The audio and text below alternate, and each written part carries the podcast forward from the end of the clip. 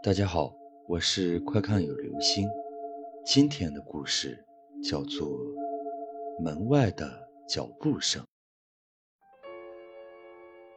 我搬到学校附近的一间公寓的一个星期后，每当深夜我快要入睡的时候，总是听到有人穿高跟鞋上楼梯的声音，吵得我很难入睡。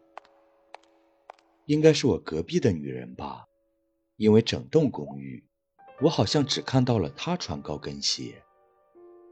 大约持续了两周，隔壁的那个女人每天都是这样。更奇怪的是，她总是经过我家的门前。可是我的房子在走廊尽头，再过去就是我房间的一堵墙。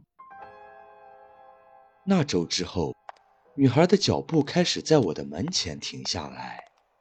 他总是哒哒的走过来，停下来，然后门外就是一片寂静，直到我渐渐睡着，也没有听到离开的脚步声。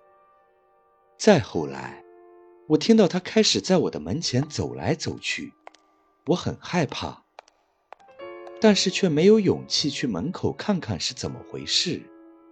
我总是蜷缩在被子里面，渐渐的睡去。这样又过了一周。这天晚上，熟悉的脚步声又响起了。我依然很害怕，用被子蒙住头，想尽量不去注意这脚步声。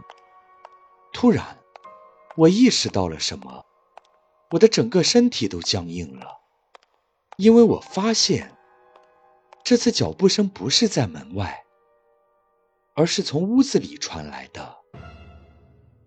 我不记得我开过门，他是怎么进入我的房间的？他在我的房间里来回的徘徊，仿佛在寻找东西，发出一阵阵声响。我想掀开被子，看看到底是怎么回事，可是我没有这个勇气。第二天早上醒来时，我依然蜷缩在被子里。房间里一片安静，也并没有被翻过的痕迹。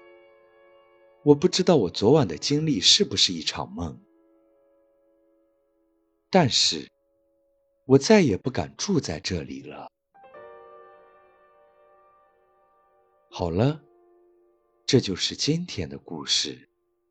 门外的脚步声。